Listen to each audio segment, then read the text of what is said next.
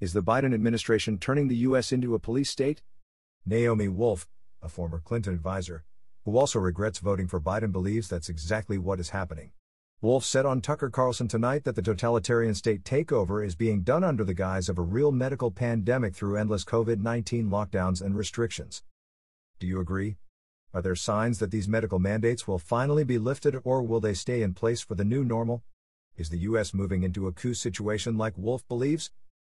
Wolf pointed out that it's, quote, not a partisan thing, unquote, and told Carlson that what is happening, quote, transcends everything that you and I might disagree or agree on.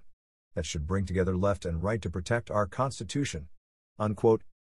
Wolf further warned, quote, autocratic tyrants at the state and now the national level are creating this kind of merger of corporate power and government power, which is really characteristic of totalism fascism in the 20s.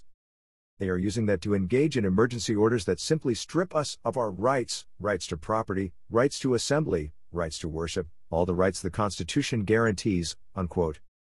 So, what do you do when even a liberal and former Clinton advisor sees the writing on the wall? Are you fighting against your brothers and sisters? Or are you fighting with them? Are you using the remaining window of time we have left to prepare for the worst? How will you and your loved ones survive and fight back? To start preparing, visit firstchoiceman.com forward slash prepare now.